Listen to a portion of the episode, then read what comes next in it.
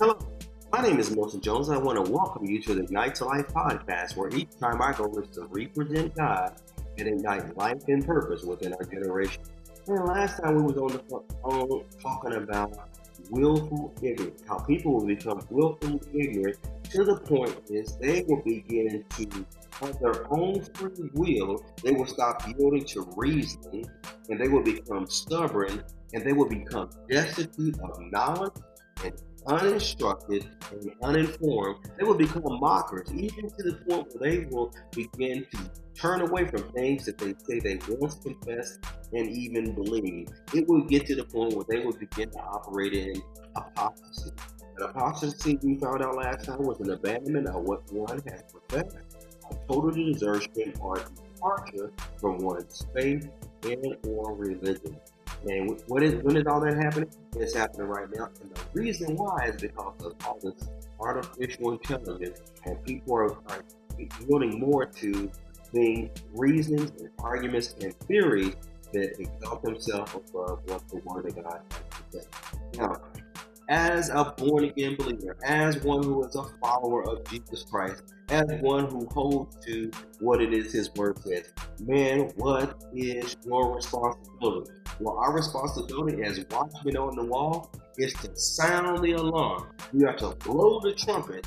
And according to Ezekiel chapter 33 and verse number 2, I'm going to be reading out the Amplified Version.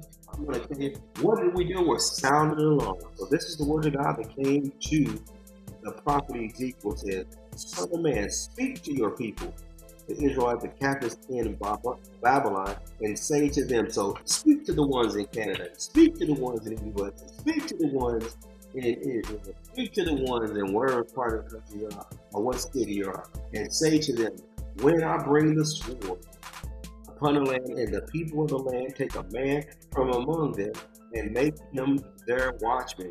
If when he sees the sword coming upon the land, he blows the trumpet and warns the people, then whoever hears the sound of the trumpet and does not take warning, and the sword comes and takes him away, his blood shall be upon his own head.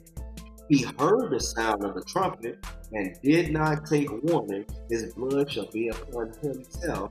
But he who takes warning shall save his life. So, what are you saying? Hey, if you as a watchman see things coming like that old show, uh, Danger in uh, Lost in Space, and the robot was saying, Danger Robinson, Danger Will Robinson. He's sounding the alarm, he's blowing the trumpet. And if people are willfully ignorant or are they're willfully being destitute of knowledge, unlearned and uninformed, if they hear you warning it and they still turn away, it says when the when the when the dangers come, or when the sword comes, or when the famine comes, or when the war comes, and all these things are coming upon the earth, and you're sounding the alarm, and they they don't take heed to what it is you're saying. They just kind of blow you off. He says, and what will happen is they will they will get caught up in in what happened but the blood will not be upon the watchman's hand because he actually warned the people, and the people made a willful decision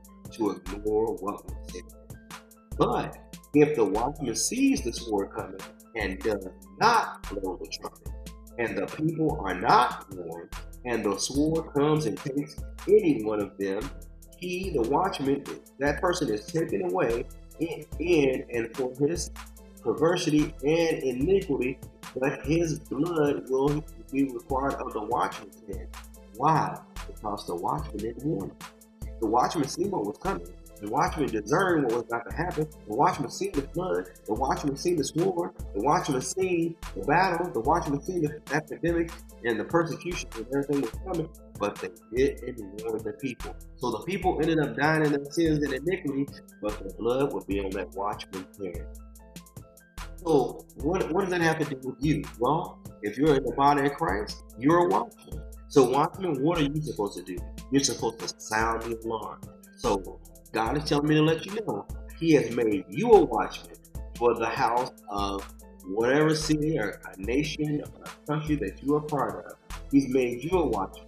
And he says this. He says, therefore, hear the word of the Lord and watch give the people warning from God. So when God says to so when you say to the wicked or wicked man, you shall surely die, and you do not speak to warn the wicked from his ways, that wicked man shall die in his perversity and iniquity.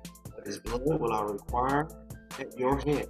But if you warn the wicked to turn from his evil way, and he does not turn from his evil way, he shall die in iniquity, but you shall, you will save your life. So what, what's the responsibility of a watchman? You're sounding an alarm. You're blowing the trumpet. You're warning the people, hey man, turn from me. Hey, turn, turn from that way of living. Turn from this. Turn from that. I'm warning you. I'm telling you, all these things that, that, that there's a judgment that's coming. There's persecution that's coming. All these things are coming. So you need to warn the people. You need to sound the alarm. And by sounding the alarm to you give the people an opportunity to make the adjustment. Can you force them to do anything? No. God never forces you to do anything. God won't and the devil can't. So God will never force you to do anything. He will always leave it up to you. But what he will do, he will always sound the alarm. He will always have someone blowing the trumpet to give you an opportunity. So watch it, man and woman of God, believer, fellow believer in Christ, when you hear the Lord giving you a warning to warn the people, your responsibility is to sound the alarm. And by you sounding the alarm, you give the people an opportunity to do something about it. But if you see it coming and you stay silent, that person will die in their sins, but their blood will be on your hands. Pause and think about that. My name is Milton Jones. I want to thank you for joining us here at the Ignite Your Life podcast. We'll see you next time. Have a great day. Bye bye.